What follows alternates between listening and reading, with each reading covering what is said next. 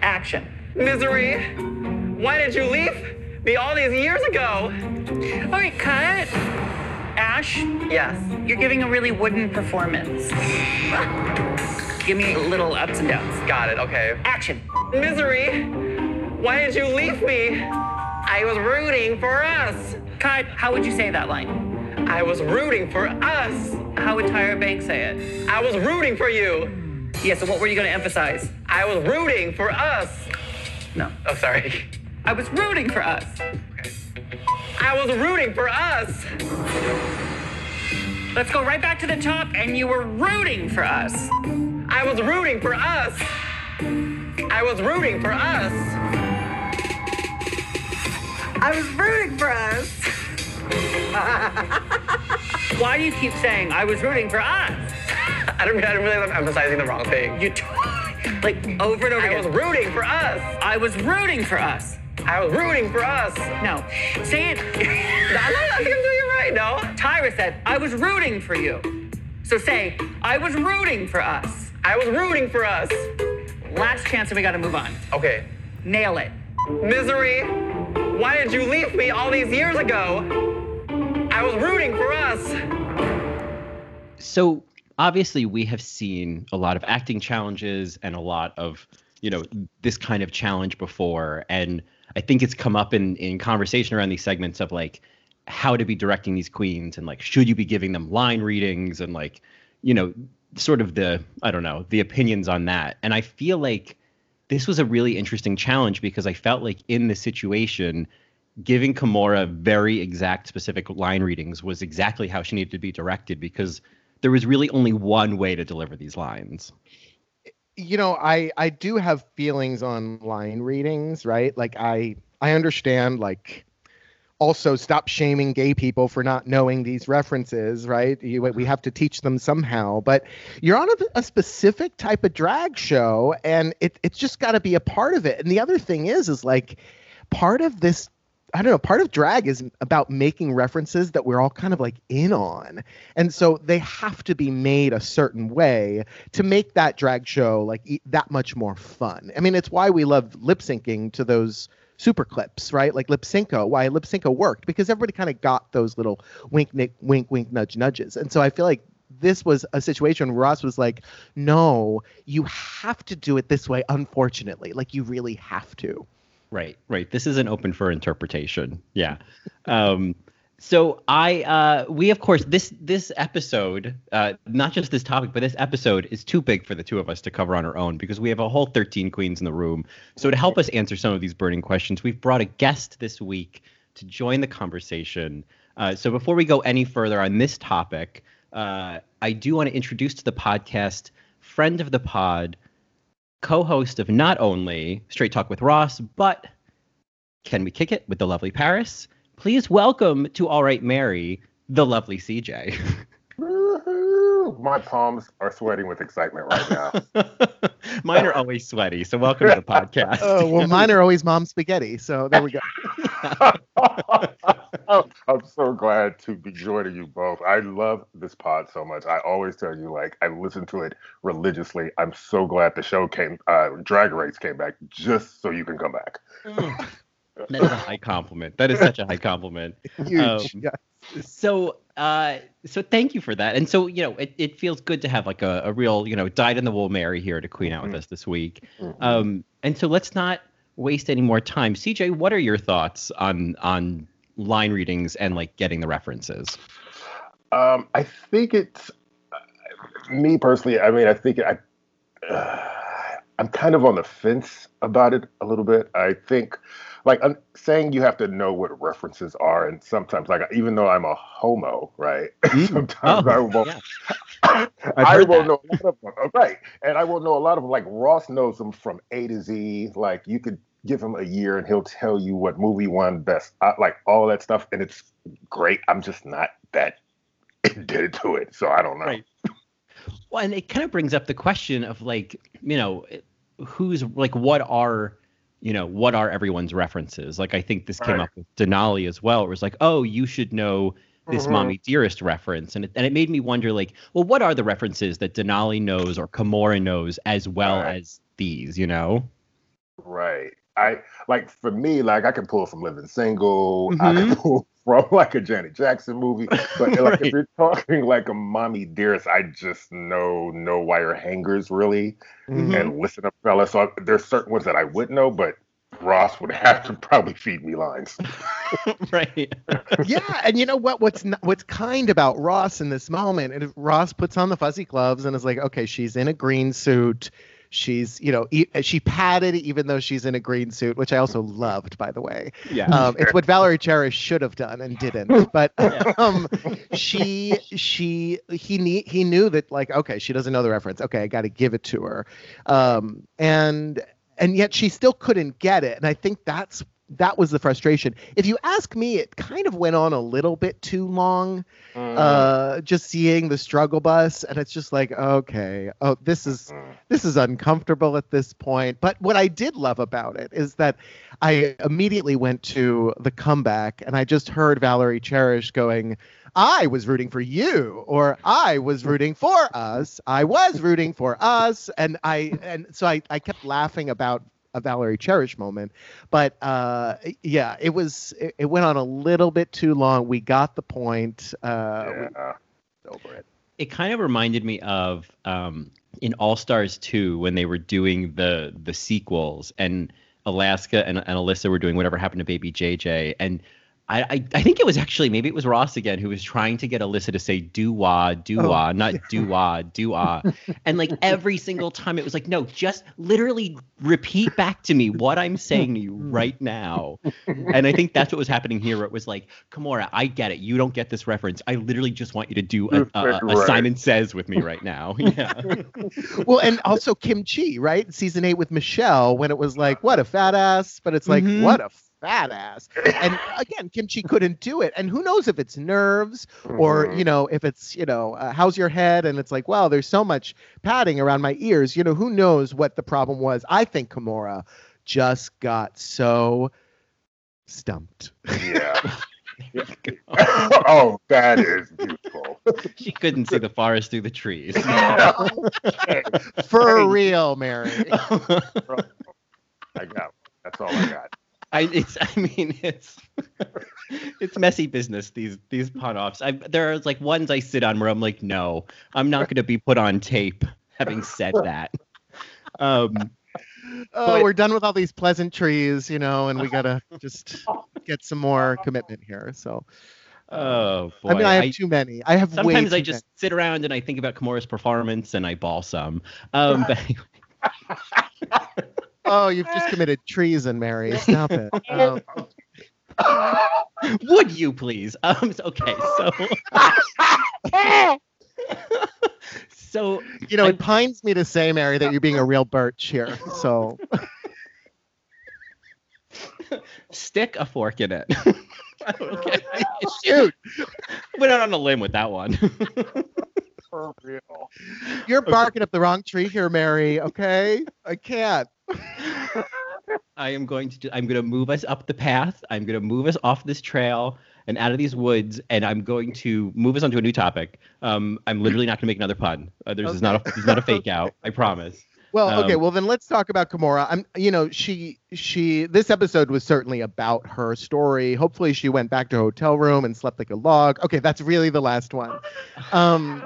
But she, you know, she goes home. And I got to say, just if we could like zoom out for a second, the fact that we got 2 episodes of Kahmora and we got a little bit more of her story, I kind of felt bad when she went home, because I was kind of like, oh, I know who this queen is. I kind of know her story.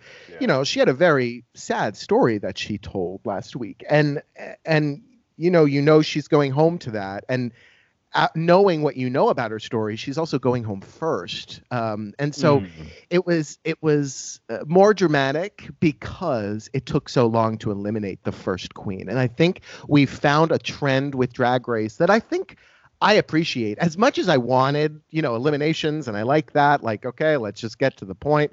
I'm happy that we got more time with Kahmora for sure, because I think the fandom is going to be a little bit nicer. Do you think, to your point, do you think maybe even production, knowing just the love that Kahmora has, in Chicago or whatnot, and just in the drag scene, do you think that production went back and said, you know what, maybe let's put a little more meat around her in her story in the couple of episodes that we really get to know Kahmora? Like, because when, like you said, like when she leaves, and then it can be a little more love around her as opposed to she's just terrible. Mm. Yeah, I think what you're talking about is like a big theme when I'm seeing the season, and that included of like there's a way that so much is happening that's being framed a certain way, and I think you know, like we think about how is the show being responsive to what they are aware of and have commented on is a toxic fandom sometimes, and right. I think one of the areas of toxicity is the treatment of the queens who go home first as, you know, filler queens, you know, weak, terrible, no talent. What were they doing there? And it's, I mean, it's ridiculous. It's like, well, they were on Drag Race. So, you know, that's probably, they probably have some talent. But I think what they really did on season 13 was like, when you think about it, like the first queen to go home, we got to see her, you know, lip sync a couple of times, perform a few times. We got to see 4 or 5 or 6 runways from her. I mean, like, we get to see so much that it's like there's less of that opportunity to make that snap judgment of like, oh, she didn't make a couture gown out of a, you know, a tablecloth. She's a terrible drag queen, you know. I did appreciate her runway look. I thought her dragon look was fabulous. Gorgeous. Yeah, who goes home in that look? I know, right? You know? It's insane. And it's so unfortunate that was the lip sync, because it was clear that it needed to be a dancey thing. And Kahmora, I don't know. I don't know what the backstory is. Like, can they? I know that they do it on All Stars. Can they change looks, right? Right. I feel like Kahmora could have changed looks, but maybe she had a better idea or a different interpretation of 100% Pure Love. But, I mean, Denali danced circles around her, and we'll talk about that later, of course. But, yeah, I loved looking at it, and it goes to show you that a look queen will only survive the first minute of a song or of a performance, because after that, like, something more needs to come out. And I think Kahmora just got stuck. Yeah. I won't say stumped again, but yeah, it was just, it was a beating, right? Like it was, she lost that lip sync. Yeah. And she knew it, and she wasn't even trying. She's like, I'm going to walk circles around the stage while this queen dances circles around me. Like, let's just, Rue couldn't even say I've made my decision. He was like, hey, so. yeah. Denali's like still standing up from the split. She's like, girl, we need to talk. That was amazing. Oh yeah, she said. What is it? What people are saying? She said Denali faster than Kennedy said milk. You know. Yeah, exactly. Yeah. You know, it's like if Rue is in charge of those stimulus checks or those vaccines, we wouldn't be in this situation right now. She wastes zero time. Oh my gosh. Yeah, no, zero time. Kahmora, I wish her the best. I do hope that she comes back as a tree. You know, a tree grows on Drag Race. I just hope that there's a broccoli storyline for her ahead. I do wonder if we're going to get a true reunion this season, and that she's actually staying in that hotel room. So who knows? Yeah, well, getting a break from that boyfriend. I can't wait to talk about that later for sure. Yes. God. We just need an update on that storyline, right? Yeah. Like, I don't know. Maybe we don't. It's none of our business. But what'd you say, CJ? I said I do. I need an update on that storyline. Yeah. I do. I need to know that, like, at the reunion, she shows up with like another drag queen boyfriend. She's like, yeah, I heard. I heard what everyone was saying, and I think I found a better match. So. God, a match. Okay, well, let's light this fire. That was not a tree reference, but I'll take it. I can't wait to make fact tree references later. I think those are the tree references I want. But before we go any further, let's tell our Marys what they're listening to. Well, they are, of course, listening to another episode of All Right, Mary. All Right, Mary, which is, of course, our podcast, our beady little podcast dedicated to all things draggy, queeny, campy, and queer. I'm Johnny. I hate April Fool's Day, and I hate pranks, and I don't do reading. And I'm Colin, but you can call me Candy Muse in a cowboy hat, because that is the mood I am chasing this week. I mean, seriously, Candy Muse in a cowboy hat, especially in that first look, that like that country musical words look. Adorable. It's just.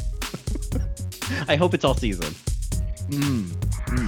Yeah, were you Joey J getting chased by Candy Muse in that moment? You know, I can be. You know, right? Yeah, I mean, if the position's available. So here we are in our first full episode of the season. Goodness. Siri, I mean, it's just like weeks in, and it's like, oh, someone's finally went home. Right. CJ, do you think this? I mean, because I feel like there's a double-edged sword here with this. It's like we get all this time with these queens. We get all kind of this build-up, like this preseason kind of stuff. We get really attached to all of them. We kind of fall in love with all of them, and then you send them home. You know, one by one, ideally. Is that, to me, I feel like that both makes me fall in love with them and enjoy the season more, and then make all the eliminations harder. Yes. I was thinking that because I watched the episode this morning before I jumped on with you. I watched this episode 3 times already because I loved it so much. I have to say, this is the first time in a long time I'm in love with more than at least 7 girls from a cast. So to your point, like I'm in love with so many of them. Most that I thought would have been just pizza queens, but I really do love a lot of these girls, and I don't normally follow all of them, but now I'm following them on like Instagram, and I'm like went into a Denali rabbit hole because I'm obsessed with Denali now. Oh, fabulous! Yeah. Denali. That's. I feel like this week I was like. Okay. I see. And the thing is that, you know, I think to start on Denali, because I've been thinking this, and if I don't say it now, I'll forget about it, is I feel like what I saw this week and what I've been seeing so far, because we talk about how Drag Race is, you know, it's a competition, but it's also a reality show. And I feel like there are queens who are really good at one and maybe not as much the other. I feel like Candy Muse is great at the reality TV side of things, and I think she's still figuring out the competition side of things. I feel like Denali is the opposite.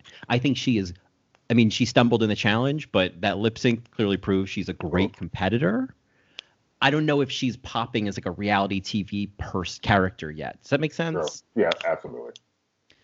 I have some more thoughts on Denali, but it is my role to remind us we actually need to take a quick ad break. And then when we come back, we will talk a little bit more about Denali.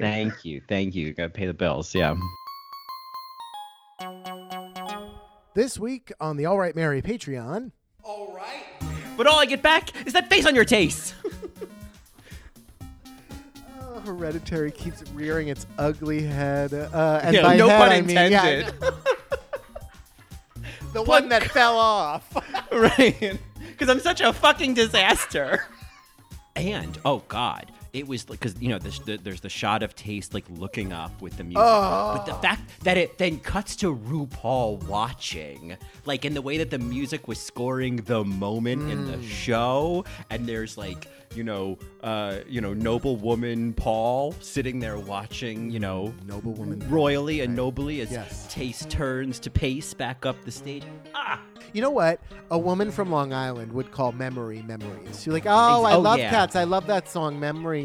Oh, I love Memory. I went to go see it at the Winter Garden in 94. Yeah, oh, my God, when she did Memories. That's Angel Lloyd Webber's. I mean, I was going to say the name on everybody's lips is going to be Ronnie, and I think it's going to be more than his name on everybody's lips. You know what I'm saying? Yeah, and which lips, you know? Exactly. To hear all that and more, go to patreon.com/allrightmary. All Right, Mary. So we should go no further without talking about what Denali did off of Drag Race this week, because it has to do with what she did on Drag Race this week. Similar to what Jan Sport did last season, Jan Sport did Jan's Jukebox, where she did a cover of all of the lip sync songs. So Denali put out a video of 100% Pure Love, and obviously both of them are Chicago queens. And the other thing that I don't know if like the casual Drag Race viewer knows, but there's been a lot of drama going on in the Chicago drag scene lately, especially over the summer with Black Lives Matter. And the Chicago drag scene is known for being either very toxic or really, really supportive. And this was a beautiful example of support. Denali being the first queen to do a collaboration with the first voted off queen, right, on a project. So her and Kahmora did this lip sync of 100% Pure Love with all of these other Chicago drag queens. So if you go to YouTube, you can look up Denali 100% Pure Love. And it just kind of made me realize, oh, God, Denali is that, she's that bitch. She's not going to go on to these podcasts and, you know, say shady things about her sister, you know, or the one that she sent home. She's actually going to just embrace the love. And I love that. I really, really do. And it made Denali stand out more than I think she did even on the episode. Obviously the lip sync made her stand out, but now I'm kind of like, oh, are you that girl? I love that girl. Mm. Yeah. It's interesting. There's been a few queens like that where it's what they do off the show during the season, you know, that kind of, Katya from season 7 and during season 7 is the perfect example. Like, she was great during the season, but then if you were watching her recaps on YouTube during the season, it was like, oh, it was like this whole other level of Untucked, where it was like, oh, I'm really seeing who you are now under your own production. And I feel like that's, I mean, you know, that's really how you win the game, is if you can be relevant outside the show and be memorable outside of what you did on the TV show. Sure. And stay creative, right? Mm-hmm. Stay like an actual creator. That's what I love about this Denali project, what I loved about Jan Sport's project, because it wasn't just selling merch online. And this is no shade, because I understand that's part of the game, but it was something bigger. It was something more than what we saw on the episode. It wasn't just, oh, are you a fan of me? It was like, well, if you weren't a fan of me, here's another chance for you to become a fan of me, you know? Mm-hmm. Mm-hmm. Yeah. So, CJ, who else on this coveted list of loved queens, who else are you at the moment just in love with? Well, I mean, this is obviously Symone's Drag Race. I didn't want to say it, but it is. Let's just retitle it now. It is Symone's Drag Race. Yeah. Seriously, can we talk about it, or as we should say, can we kick it? Like, honestly, she is just. I mean, how can she falter at this point? RuPaul, there's only so many queens this early that RuPaul has loved. I think Utica, we have to talk about that moment later. But like, the way that RuPaul, all she said in the workroom, Symone, she just said, a woman, and RuPaul died. Because she seems like she has the energy of what I would believe to be young RuPaul. Yes. It's like RuPaul's looking at that young, vibrant, just carefree New York, I'm getting into drags and I'm going to the gigs energy. Mm-hmm. I think that's a huge part of it, and we totally see that in the challenge. I think all of the choices Symone made as that character are the choices that RuPaul would have made as that character. Yeah.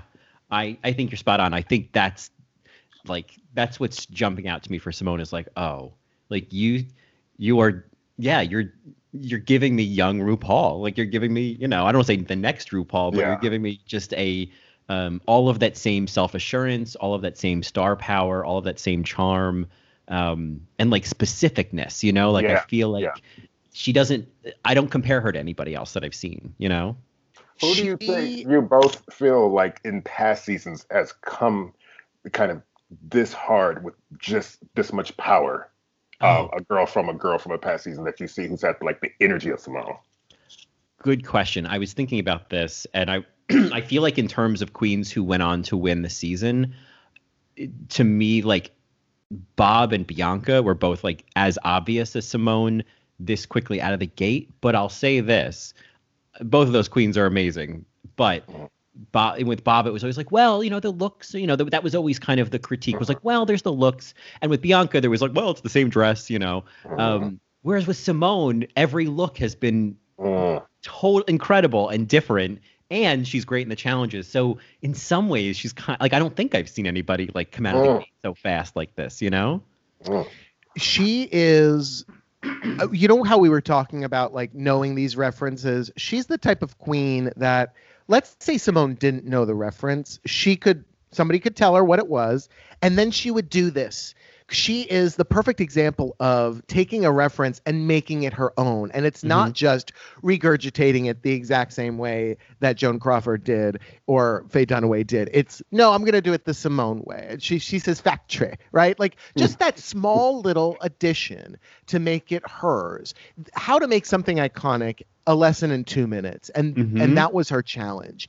I think that even her looks, because we can separate like the reality side versus kind of the look side, because there are like Aquaria, I think, also came out of the gate very strong with her looks, where RuPaul was like, wow, right? But the difference here with Symone is that Symone, you know exactly what her brand is and you know who she is. Yeah. Based on how she's been coming out. And it doesn't look like it's overdone. She doesn't have to tell you that it was expensive. She doesn't have to tell you that it was a Bob Mackie gown for you to be impressed. You're just impressed with it because there's a perspective. Yeah.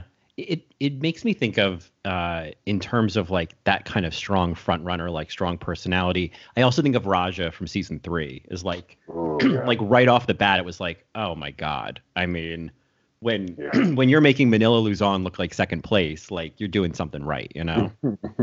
So I know we're calling it Symone's Drag Race, but like, is there a moment in your mind where you're like, well, Symone could come in second, right? Like, is there any doubt?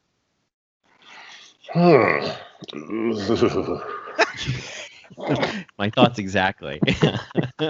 Like who? Good. It's so early on, but like who could pull ahead at this point? I know. You know. Yeah. No. I mean. Okay. I think that says it. Yeah. Right. And that's not to say that there are not. I mean, it's like I think I don't see her as coming for Symone's crown, but it's like when you have someone like Tamisha Iman in the room, you know, where it's just like. And Utica and like and et cetera. But like just thinking of like as we've gotten to know Tamisha every week, I'm like, oh my God. Yeah. Like it's not like Symone's competition isn't stiff, you know? It's really like, and I'm feeling like there's going to be some magic coming from Olivia Lux. I'm waiting for her to bubble a little more too. Yeah, she didn't shine this episode because there were so many other things that they needed to show us, right? Which is what you get when you have 13 queens on the season, right? We didn't really get enough of her, but Tamisha we did. I think Tamisha was featured again very heavily. I think I have to stop saying Tamisha Iman, and now I'm going to say Tamisha Iman. If you've seen that video of her doing the Deeper Love performance from 1996, Mary, please go out and find it. I think I have seen that. Oh, my God. It is insane what she does. When the backup dancers come in at the end? Yes. Oh, God. Oh, my God. That video is like... I'm just, you know, I did not know about Tamisha Iman. I knew, but, you know, obviously the legendary Tandy Iman Dupree video. I did not know anything about Tamisha before this. And I just like, I'm just so happy to see like how much people are like just losing their minds over her and like discovering her. And myself included. Like it's. Yeah, truly. It feels right, you know. She, in the beginning of this episode, you could see her just biting all of her tongues to just not put that little bitch in her place with the mom of it all, right? The mom energy of it all. She God, those like, eyes, yes, those eyes. I like this was I am in trouble in church, and the moment we get out in that car, I know we're not going to Dunkin' Donuts. I know that. I know this Sunday's gonna suck. When we get to the house, you go straight to your room, and you're gonna clean it. And it's like Tamisha was giving me those eyes where I was like, I feel like I'm in trouble, and I didn't do anything. You know, incredible. Like I there was one shot where it was just like Tamisha almost like staring into the camera, just wide eyed, and it like kind of zoomed in on her, and I was like, yeah. Oh, like, God. I mean, when she said, because they didn't choose me, they chose you. It was literally like just a lashing. It was so perfect. She didn't get out of her minivan for that read, you know? She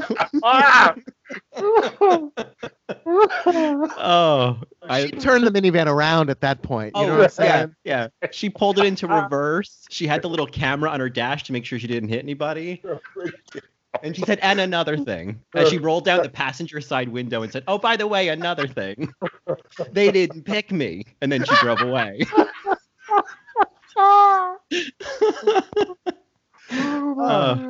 Yeah, no, she, and even in this challenge, like, obviously it was a bad Cher impression, but it became so bad that it became Tamisha's Cher, bad Cher impression, right? Mm-hmm. Yeah, that's the key, is like, I didn't need Tamisha to do a good Cher impression. I just needed you to do like a committed Tamisha Cher impression. You know what about, during that point, what was it that Ru mentioned to her? Like, then, when she asked, who do you love? And she couldn't pick a Cher song. And she said, well, make Cher Natalie Cole, or do Cher as Natalie Cole. I understood it, but then I kind of didn't get it. Do you think it's just maybe you can explain it to me. Is it just take the energy of what a Natalie Cole is, but then make it Cher? That I feel. Oh, go ahead, Colin. Oh, no, I had the same question. I was like, is it the idea of like, take the confidence in which you'd approach a Natalie Cole impression, but then do Cher?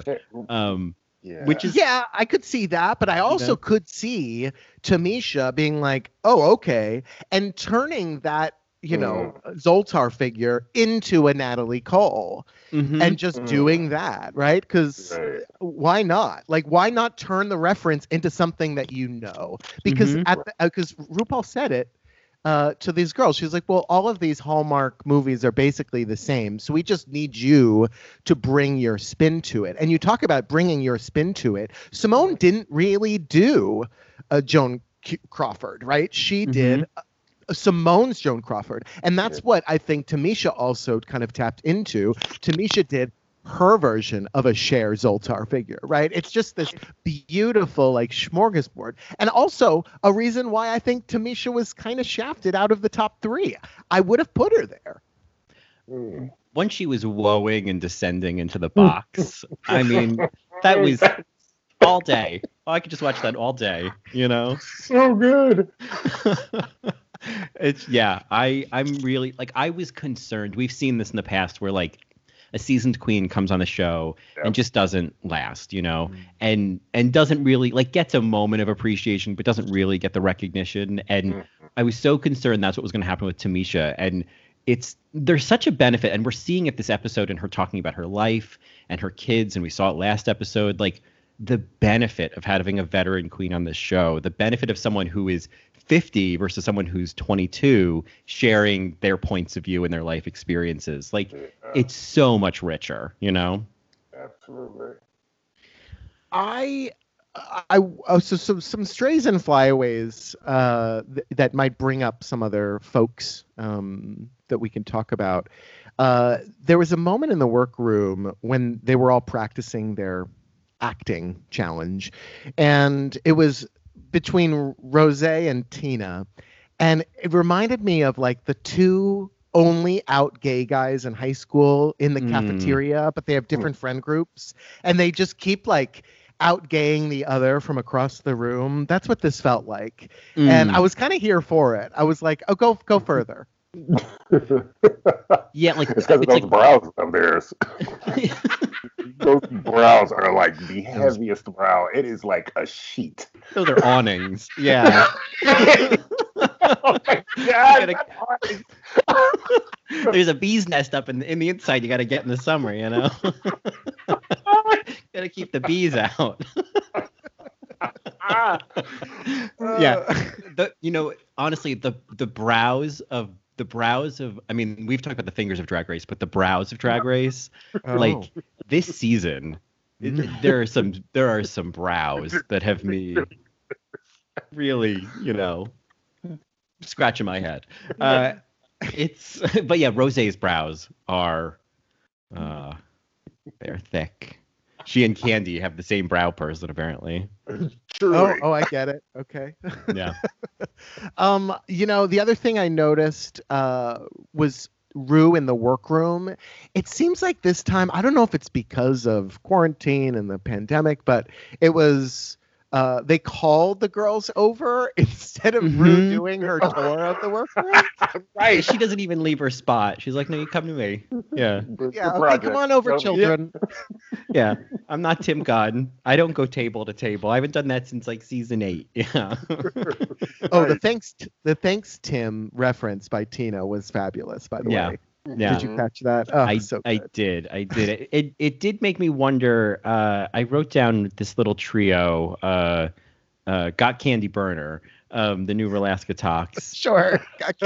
Got Candy Burner. I mean, I did the puzzle. I tried to see if other ones would work better, and that's the closest I got. So, that actually brings up something I'd love to talk about.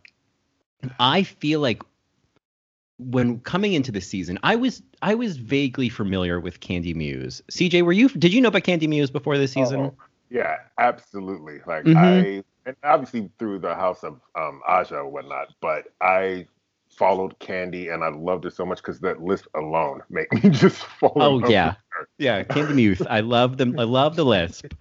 I feel like she came in with a reputation and an expectation of like, oh, Candy is gonna be. Like, she's going to be nuts. And at least so far, you know, this is early days, but I feel like we're seeing a lot of rebranding of Candy Muse. And even, like, Tina this week being like, I expect her to be crazy, but she gets along with everybody. She's fine. Well, not Elliott. Not Elliott. But I think that's, you know. Yeah. Ooh, that one's had a week. Oh. Yeah. Yeah. Oh, yeah. She's having a tough time with 2 Ts. Yeah. But are we being given a, you know, like, the way that Tina Burner's name has nothing to do with meth, apparently. I'm not buying that. Are we being given a rebranded Candy Muse on season 13? It might be, and it might be just her also trying to step away from kind of that connection with Aja in a sense, because, you know, she's apparent about that. And maybe it's her kind of really doing that, using this platform to do it. And to be her own thing. Yeah. Yeah. Yeah. I will say, since she's been on the show, even how she is on social media and all that, like, it is a much sweeter Candy. It's less of that kind of sour patch kid that I think I got in New York at the live shows. So it is kind of nice to see that. I did think her storyline this episode was interesting because, yeah, we got all this personality. And then when it came to the runway, I mean, that was supposed to be, apparently, I heard that was supposed to be like her finale look. And I was like, oh, okay. Well, as long as she has got Mick and Tina kind of helping her out, I think it's good for her. I think having those two artists to kind of help her out with the look side, because that's the other thing. And I don't mean to be shady, but Candy wasn't known for her looks in New York. And so seeing her come on the show and like, she's really had a glow up and she's polishing herself. It's nice. And I think we're going to see that journey for her. Absolutely. Yeah. What were your thoughts on her? I mean, the runway, yeah, I agree. I think there was some tidying up to do, more trolley than train, if you will. But they loved her in the performance. Did you love her in the performance? It gave me Vanjie energy. I was laughing. I found myself laughing with the glasses, and I liked it a lot. I really did. I did too. I thought she was very funny. She became a clown, and I think that Candy's very good at that. She tapped into her voice. She did what Rue asked her to do, which is like, okay, we got to see this in the challenge, and then she did it. And as Sister Mary Ted, another Mary that listens, she's kind of like the Tasmanian devil in a way, right? Yeah. In drag. And that's the energy we want. That's the energy we need. And I kind of love it. I thought she did great in the challenge. I think she should have been in the top. Yeah, maybe for storylines. But again, Tamisha Iman needed to be somewhere in there. Yeah. And, you know, so if we're looking at who is in the top this week, it's, you know, if I would have probably switched out Rosé with Tamisha. was Rosé considered in the top? Yeah. Oh, because I guess they didn't really live for her look, and so I thought that might be brought down. But she did do well in the challenge, certainly. It was more than Denali, Kahmora, and Lala Ri. Yeah. Yeah, I guess that's true. Candy, I mean, I think that she was funny. I think, for me, it's like... I think there's a big difference between someone who is, like, in control of their funny and someone who is just a whirlwind of funny and not necessarily, like, doing it intentionally or honing it or, like, being the driver of it. Like, I think of someone like Ben de la Creme, who's behind the gears of every funny choice that he makes as a drag queen. I think Candy Muse just hits the on button and starts spinning, you know? And I wonder, like, at what point do you need to be able to kind of, like... refine that or hone that or like direct that, you know, like take all that energy you can bring to being funny and like bring it to bringing like a better look, you know, or a more polished look, you know. Oh, interesting. I don't know. I kind of think that she's very good at reading and she's very good at the quips and the rat-a-tat, as Cheyenne Jackson would say. I think that she can kind of turn it on and off, like you said, but I think there is a refinement. I think it can go wild and crazy, but then there's like another setting on the blender that's like a little bit slower, you know. Just pulse, yeah. Just, pulse. You know, you don't want to. You just want to do like a little. What is it? Not just chop puree. It up. Yeah, or maybe just like a light. Oh, sure. Yeah, just I still want chunks in it. Is all I'm saying. I still want chunks in it. You know, I want to have to chew a little. You know? I like to chew my juice. I like to chew my juice. Put that on a tote bag. I like to chew my juice. Mary, I can't. Listen, we have to talk about this lip sync because it was Denali again in the bottom. But for me, if I were to just call a BSA a little early, probably too early because we haven't talked about Utica yet, but like if I were to call it BSA, it's Lonnie Love saying, hey, hey, hey, throughout this whole lip sync. Oh, was that who it was? Because someone was bringing so much life to that lip sync in the audience. I wasn't sure if it was Candy or Lonnie. Yeah. I think it was Lonnie. Oh, that's great. I didn't know that. That's great.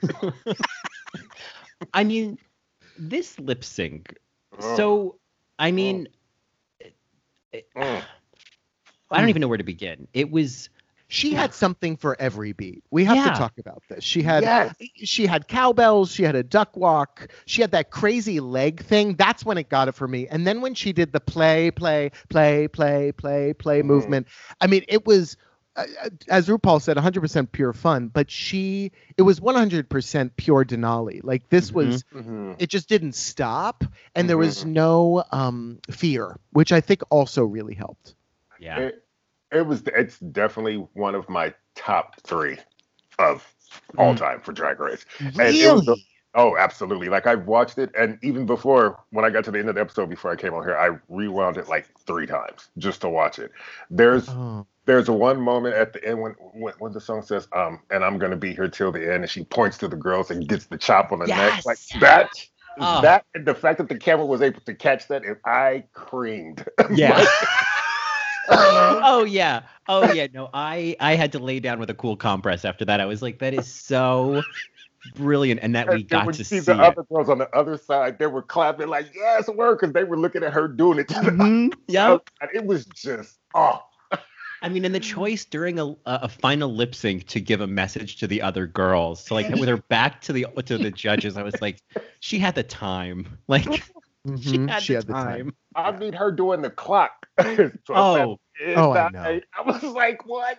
Yeah, the moment she started the clock, as soon as it was like 2:30, I was like, it's over. Like, this is the time of death.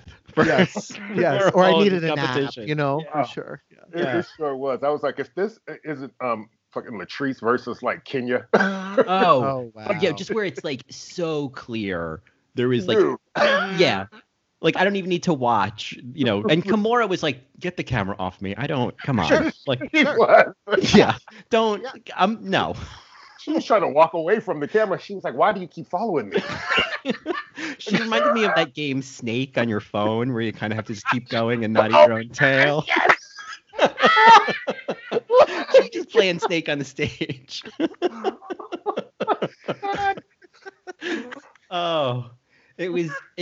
I mean, whatever that was at the end, because I like the way that I talk about dance moves only further informs my lack of rhythm. But there's that thing at the end where she's like, all her weight's on one leg, and she's, you know, she's like her knees bent. What was that? What's that thing where she's just, I don't know what, she's just going in a circle. Like she was crunking.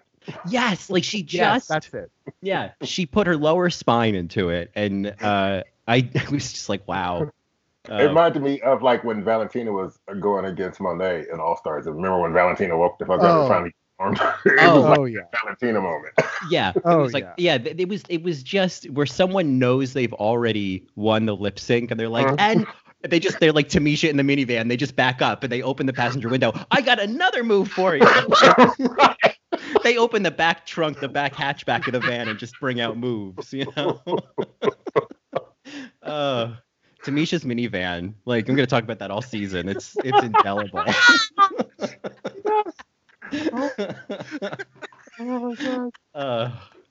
God. This lip sync was fabulous. We do also have to recognize that it's another Bird on the Runway, Colin. Yes, infamously there are Fingers of Drag Race, there are Birds on the Runway.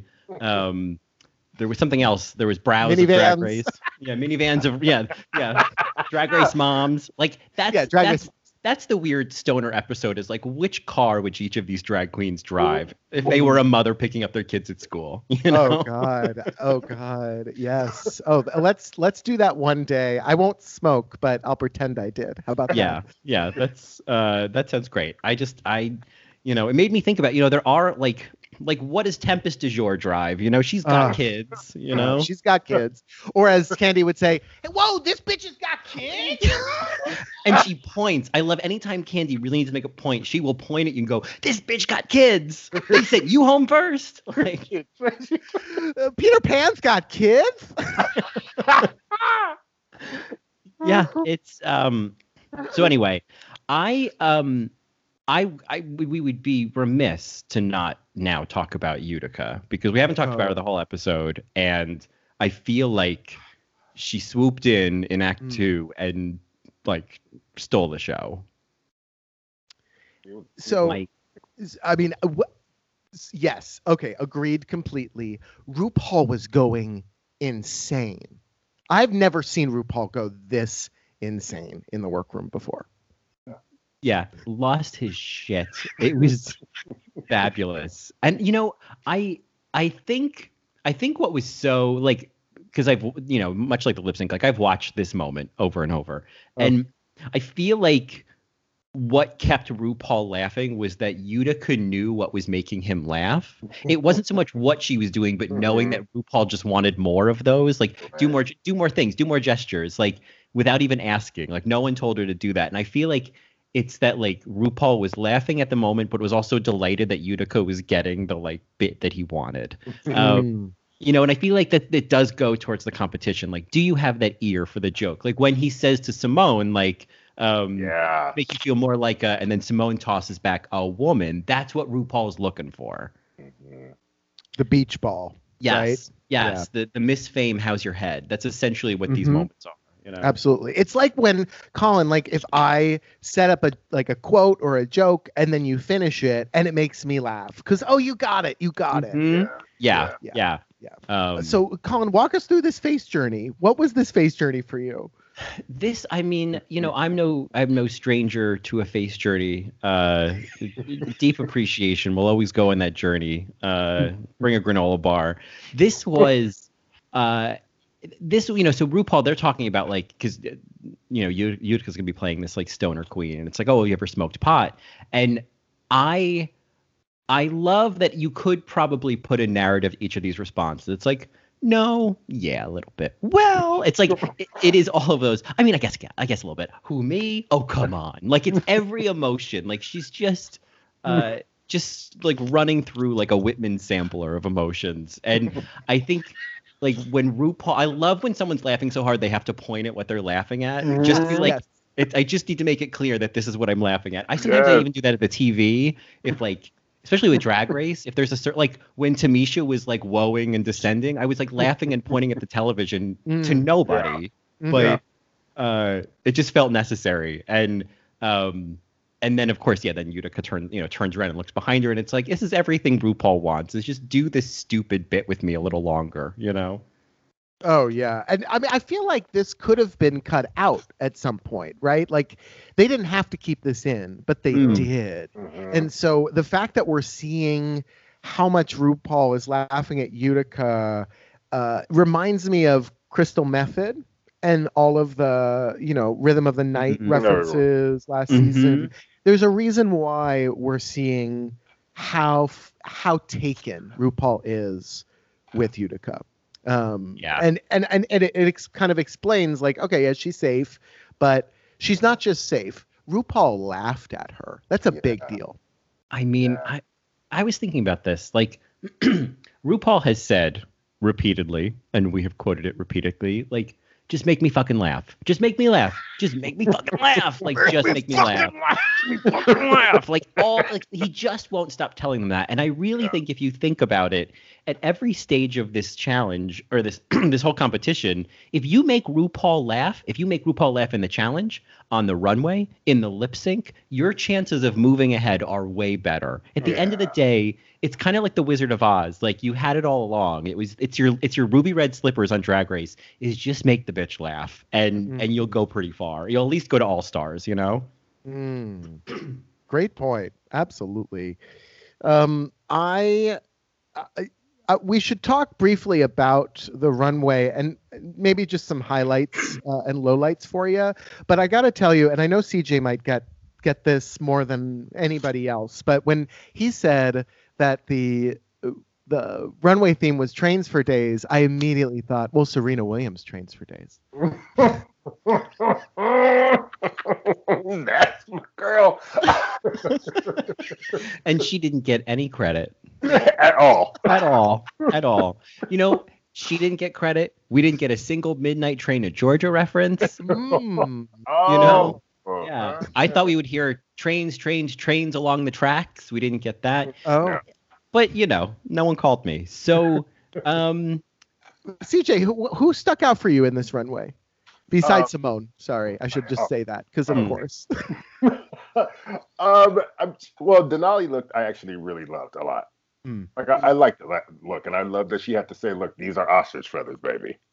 Oh, that's been a theme this season. It's like, it's not chicken. Like, we've heard that the first episode, there's a lot of hate for chicken feathers this season. Truly. I liked Olivia Lux. I didn't love it. I liked it a lot.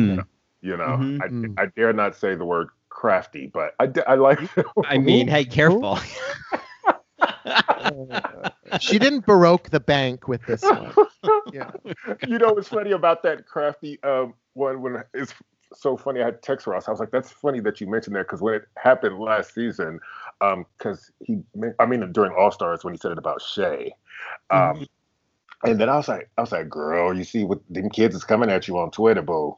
He was like, what? I was like, here, link. And I'm just linking everything. So I broke the news. Yeah. Like, girl, they light your ass up on Twitter. Just nasty. That's a good friend. It's like, let me be the one to show you. Right. What you doing? Oh, I got something to look at.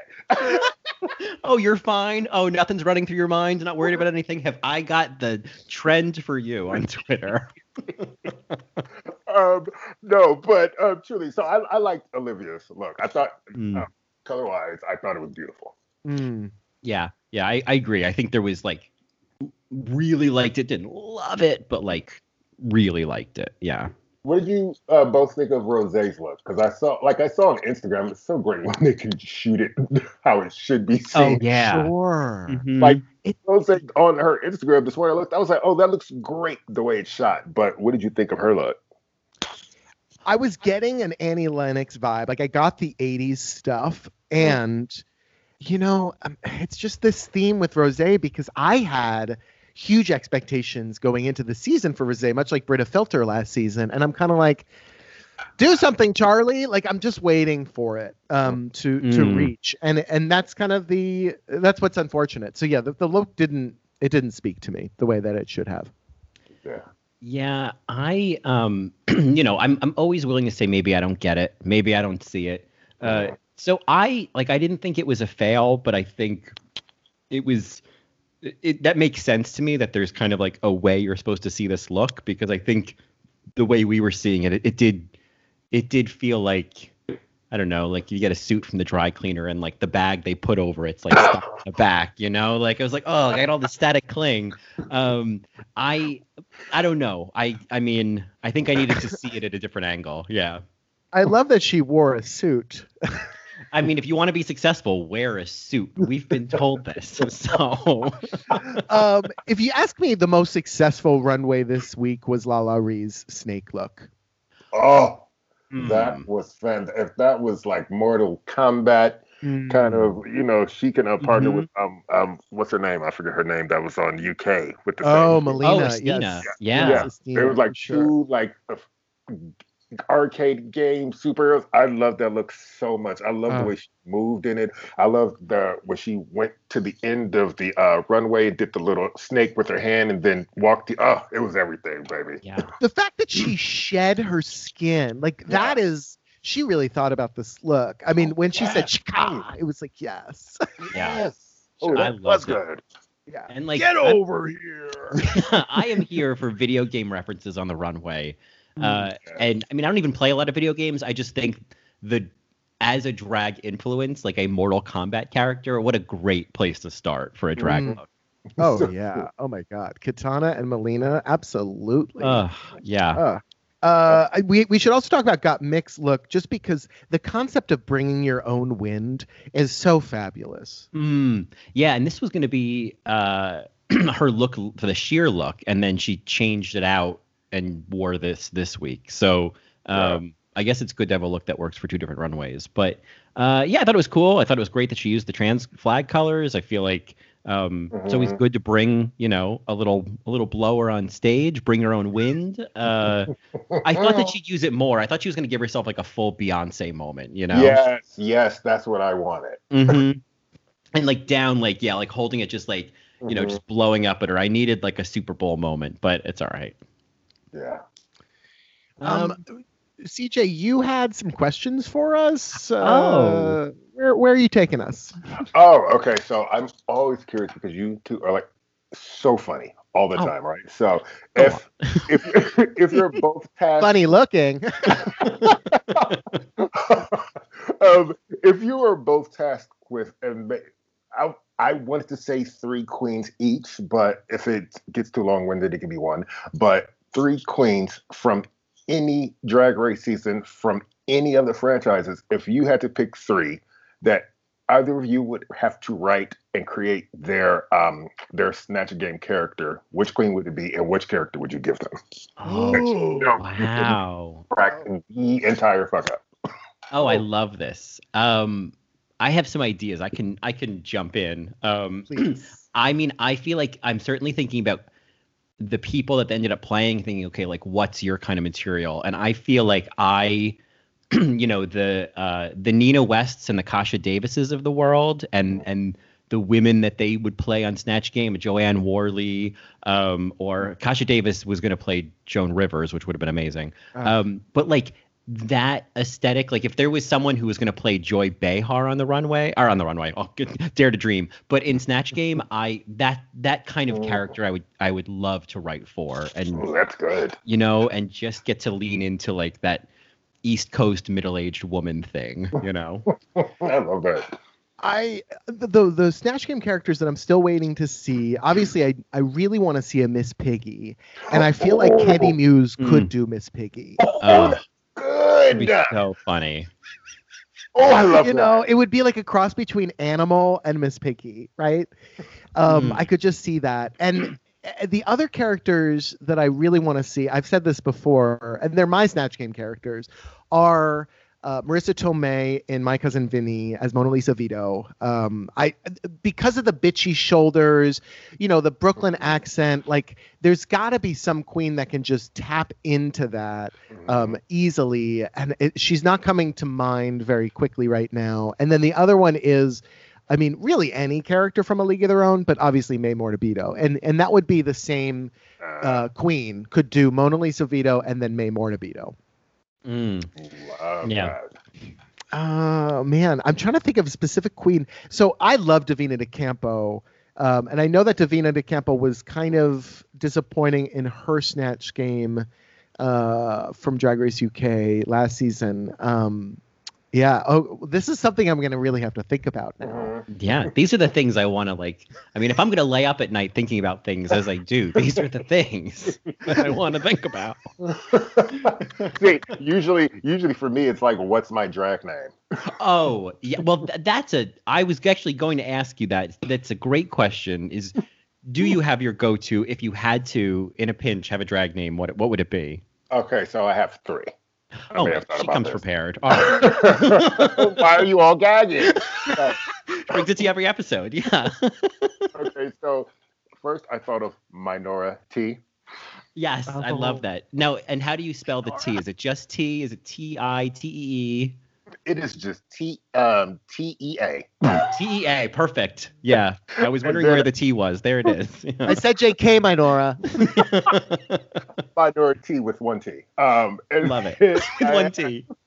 And then I thought of emancipation. Oh, I love it. Yes. Yeah. And then I wanted to do, and I was trying to think of this, but I wanted to do Mama Blame the Edit. And so, oh yes, Mama Blame the Edit.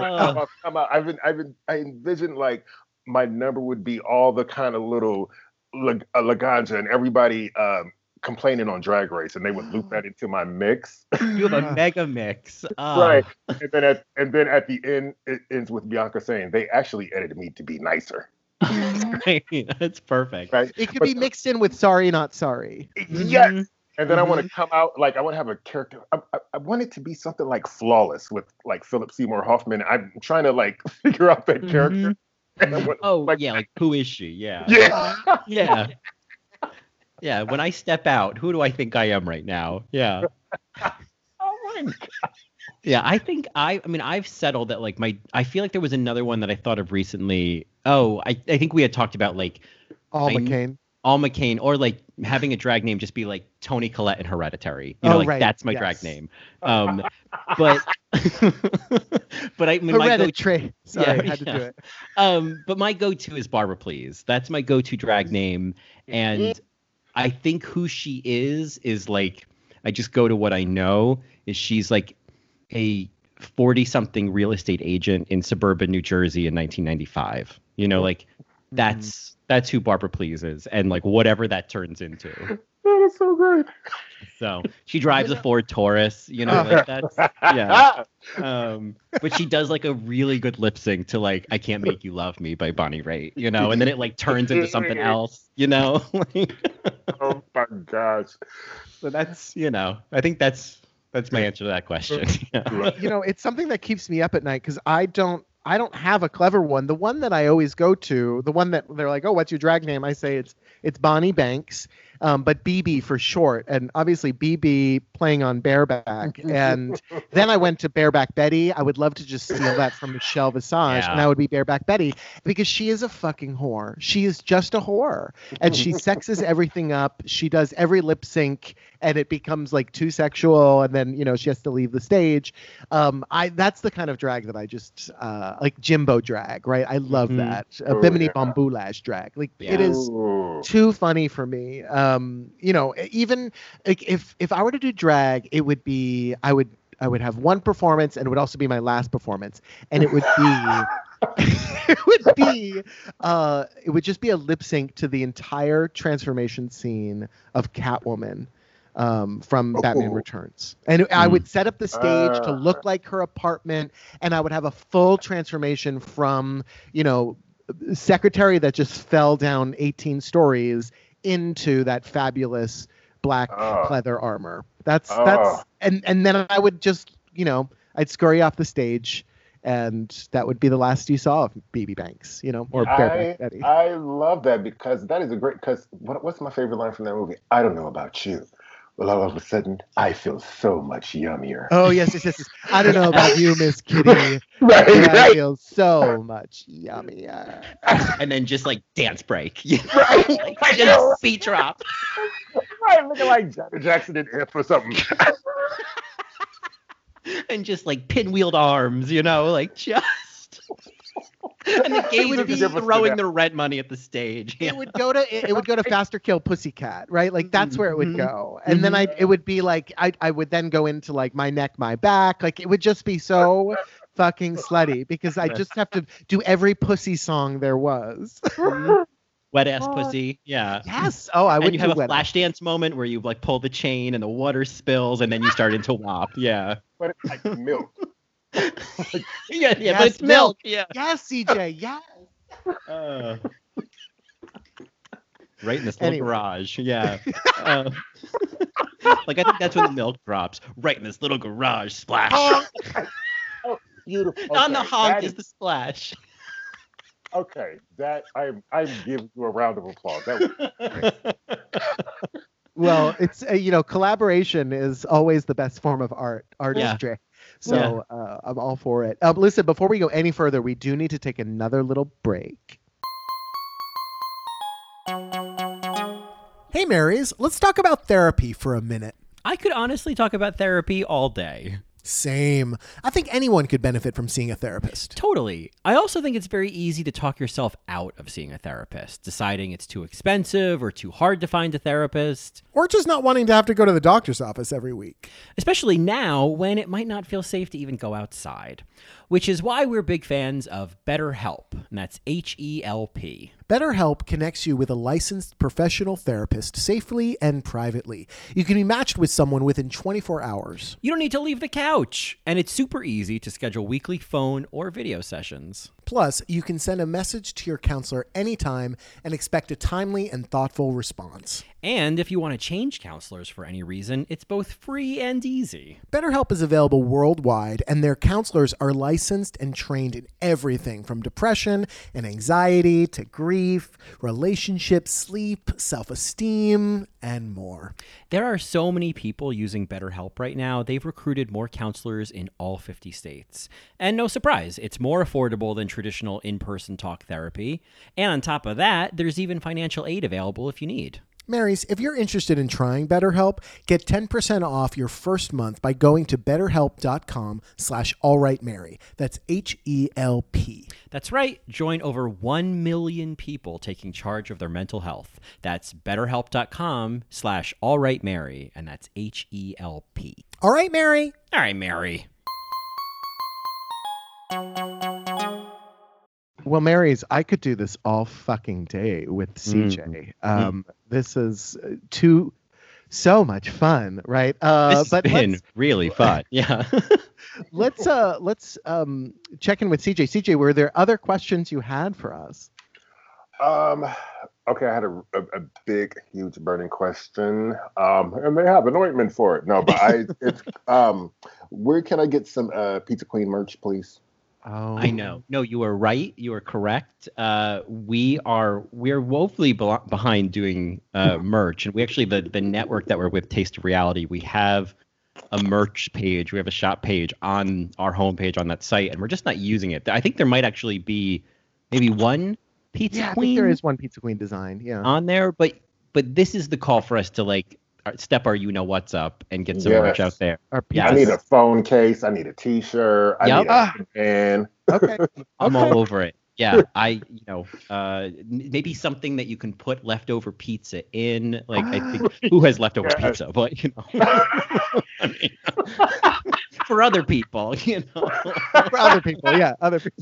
Yeah. I'm not that kind of girl. No, my leftover pizza goes in bed next to me like a normal human being. Yeah. It goes in my belly like I'm not an animal. Please. Right. Oh my God. Okay. Well, CJ, we hear you. Definitely, we will get on it. It is one of our 2021 goals to really kind of lean into some of these tote bags that we keep saying that we're going to make and we don't. We'll do it. And And then one last question. Who are like a couple of local queens that we should be looking out for? That you can see, that you both can see, like, eventually being on the Drag Race.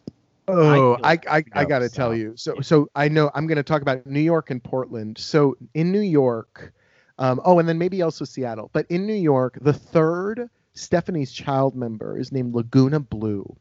And Mary, I don't know if it's a save the best for last kind of moment, or maybe just her audition videos don't quite get it. But Laguna Blue paints the best and she sings the best. I said it. I'm sorry. But out of those three, it is Laguna Blue. That's B-L-O-O. She is fucking phenomenal. And she's a great host. She's kind. Mm. And I just think she's so talented. And so if we're having Jan and then Rosé, Laguna's gotta be next, Mary. Like, gotta be. The other New York queen that I've talked about how much I love her, but I know she'll never go on Drag Race, is Busted. Busted Queen. I have full performances of her on my phone that I still watch. Oh, wow. I fucking love her. When I lived in New York, I rarely missed a Busted show at Pieces because it was always after my 8:30 class at NYU. I would just pop on over to Pieces and watch Busted. And then I would leave at the 10 o'clock show, which, you know, I know is kind of shady, but like I was there for Busted and I'm tired, girl. But speaking of which, the queen that always performed after Busted was also really fabulous. And her name is something Boudoir. She's a drag witch. And she does this great fire paper routine with Kimmy Moore. Kimmy Moore is usually her little partner in crime, who's also great, does like a lot of Britney Spears stuff.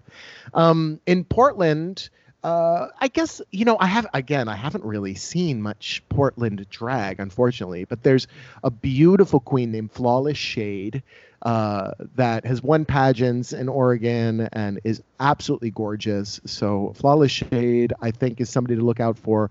And then I recently worked with a comedy queen. She's really great. Her name is Bolivia Carmichael, and she's hilarious. It's just camp drag, and that's just kind of her brand. And, you know, I'm totally into her. I don't know if Poison Waters... Do you know Poison Waters? She performs in New York sometimes, but I don't know if she goes to L.A., CJ. I've never heard of her. Poison Waters is like the activist in Portland. She is phenomenal. A phenomenal performer, and has worked with Darcelle for years. Darcelle being the oldest working drag queen. And they, you know, she takes, I think, a lot of the gigs now, even though Darcelle still performs almost every single night of the week. Poison Water works just as much in Portland. So those are the ones I would say look out for. Oh, lovely. I'm checking them out. Well, I second those. I feel like that. Yes. Also, Barbara Please for season 14. Oh, Barbara Please. Oh, you know who I forgot? I gotta tell you. Sutton Lee Seymour. Oh, I was wondering if you're gonna bring her up. Yeah. Oh yes, I met Sutton in Puerto Vallarta. Not now. I was not recently. I wasn't there with girls. I'm not that kind of girl. Was she on that boat too? Never let go, Sutton. Never let go.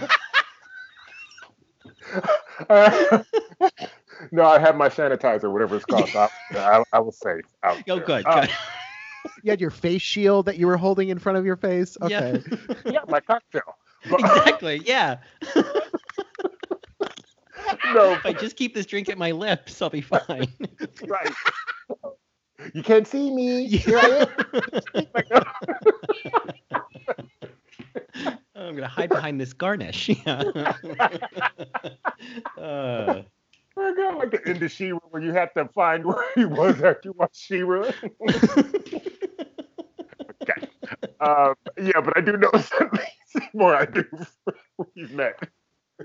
Oh, you've met Sutton. Okay. Yeah, Sutton is probably when anybody asked me, hey, I'm coming to New York, I want to see a great drag show, the first queen I say to go see is Sutton Lee Seymour, for sure. You will get everything you need from a Sutton Lee Seymour show. Absolutely. Well, there you have it. So I think that just brings us to, and I don't want, I mean, I'm living for these questions, so I don't want to cut us off early. If you had any other pressing questions we should answer, by the way, CJ. Yeah, no. Okay. If you think of anything else, please, I'm here. I could play these games all day. But before we wrap things up, we have to name who is the BSA of this episode. I mean, I'll throw my vote in. I mean, Symone is not, because Symone owns the show, so she can't also be the BSA.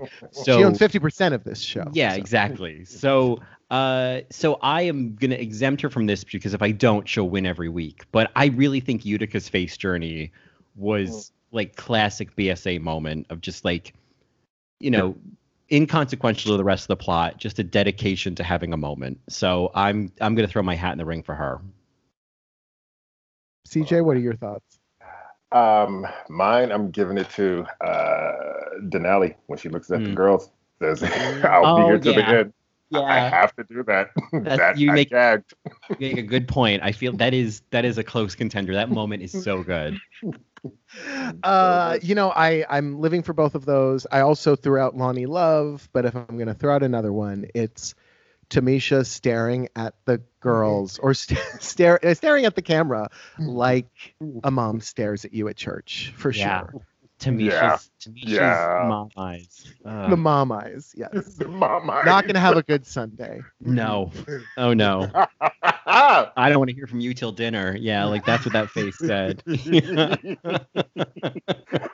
And even if you smell it, don't come out the room. I'm not going to do it. That did not mean I said dinner. Get in there. Don't make me repeat myself. Yeah, right? Those eyes. She hears you tiptoeing down the hallway from the kitchen. She's like, "No, I just don't remember ringing a bell." Right. Oh my gosh. Oh man. This episode was chock full of things, and I know that we'll have a spillover episode, later. But I gotta say, if I were to pick one. For me, it's going to be Tamisha, because I can't get over how great she was throughout the episode, but it was such a supporting role. And with Utica, I'd love to give it to her for that moment, but that's more of a featured actress for me, Colin. Every once in a while, I like to find, who gave 6 minutes of screen time and won the BSA. Okay, fair. I'm keeping an eye out for this no small parts, Sure. CJ, who do you think's going to go... Who's going home, next? Who's definitely going to be in the top four? Who? I would, maybe I shouldn't answer that. Because just in case, I don't want nothing to come back. I'm going to just keep my mouth closed. Okay, fair. That's fair. Appreciated, recognized. Yeah. Ooh, I was about to set some shit on fire. BB doesn't want to show what lipstick she chose. No big deal. Exactly. Out of respect for Dayla, CJ is not going to tell us. Yeah. Oh my gosh. Oh. Well. Colin, who do you think? Who do you think's going home? Who do I think's going home? Send them all home, right? Send them all home. Well, Nicole, it's a little early. At this point, now they're sending queens home. I think this is a design challenge, which I'm really excited about. We've already been given the preview that Symone doesn't sew. I'm not worried about it. Nope. I think she will also be the one who Michelle says, I can see that you're not a sewer, and still you turned it out. So why don't you just come take my seat, Sure. I don't know. I think it comes down to, like, I think it's going to be, who's, I hate to say it, but who's a crafty queen? Wow. Crafty's not so bad every week, Does that mean Candy's going to struggle? I feel like Candy's not going to struggle because she's got Mick and, got Mick and Tina. Yeah, she's got, what is it called? The Candy, the Mick Candy Burner. I don't know. Oh, the Mick Candy Burner. Yeah, Candy Burner. Got Candy Burner trio. Got Candy Burner.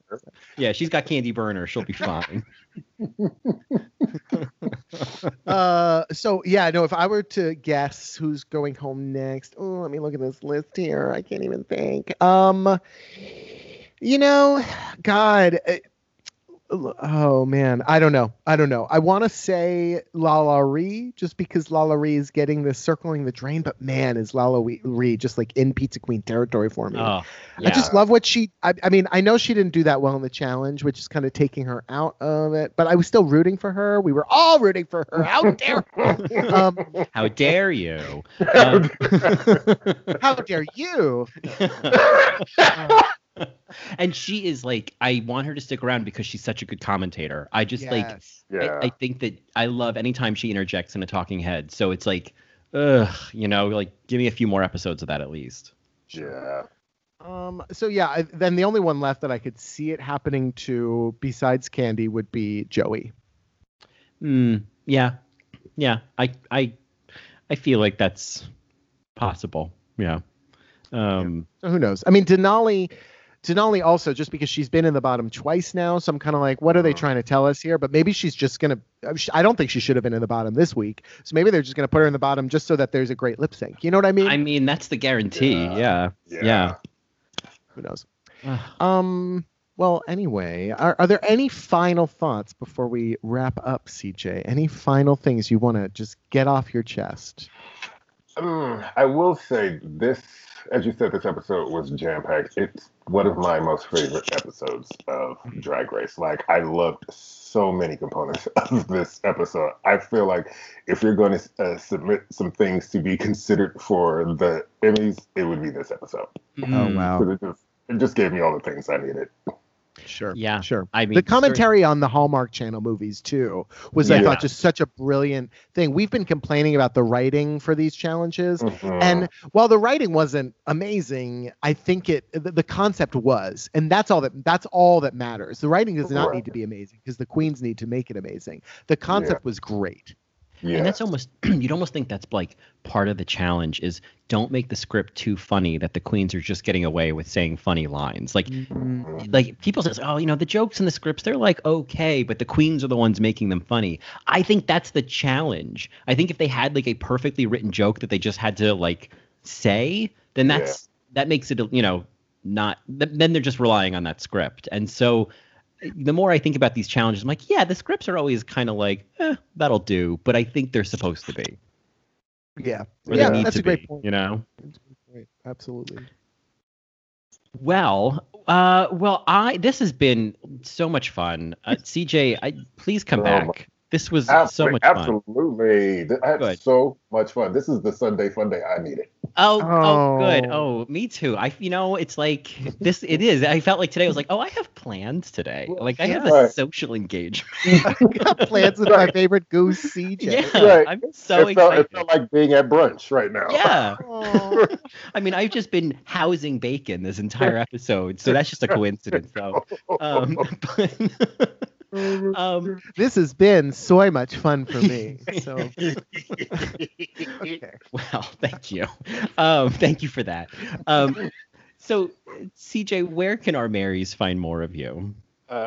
So you can find me on social. I am CJayLyfe, L-Y-F-E, C-J-A. Well, I should have spelled that right. C-J-A-Y-L-Y-F-E on social everywhere. And then, like you said, I'm on Straight Talk with Ross every week. And my podcast, Can We Kick It, will be coming back in a couple of weeks. Great. Fabulous. Oh, we'll put that in the description for sure. Yeah. So that you can find it. Well, Mary's out there. Please go follow CJ. And if you have any more questions for us, you can reach out to us at AllRightMary on Twitter. You can find us on the web at www.allrightmary.com or tasteofreality.com/allright-mary. You can email us at allrightmarypodcast@gmail.com, or you can find me on Instagram at JohnnyAlso or on Twitter at JohnnyAlso1. And, of course, you can find me on my other podcasts, In the Details, A Celebration of Nuance, or Best Supporting Podcast, A Celebration of Best Supporting Actresses. You can find me on Twitter at Colin Drucker, Instagram at ColinDrucker_. And, of course, you can get more of both of us, including right now our Drag Race UK Season 2 recaps, and at our Only Marys level, our unpopular opinions of Season 13 episodes. at patreon.com/allrightmary. All right, Mary. CJ, I don't want to put you on the spot, but I'm going to. We do a last chance lip sync. We have one planned, but if you have one, by any chance, let us know. Do you have a last chance lip sync for this week? Neither One of Us by Gladys Knight. Oh, that I love that. Yes, and Gladys was mentioned this episode. Oh, thank you. All plans. Yeah, and also like don't send any of us home, right? Yeah. Neither one of us. Right. Brilliant. Oh my God. Neither one of us wants to be the first to sashay away. That's right. Yeah. Yes. Which means you're going home, right? Because Shantae means that you stay, right? That's what that means. That's I've heard that. Yeah. If you didn't pick that, I would have forced Midnight Train to Georgia, but I think that is the perfect answer is neither one of us. This train is bound for glory, you know? Choo choo. I like to choo-choo my juice.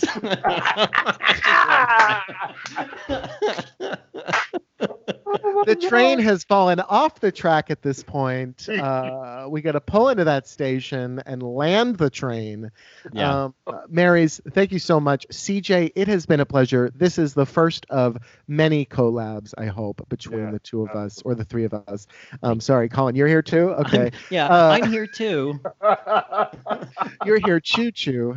So, don't mind me. Just eating juice. I think I'll be going now. Excuse me. Yeah.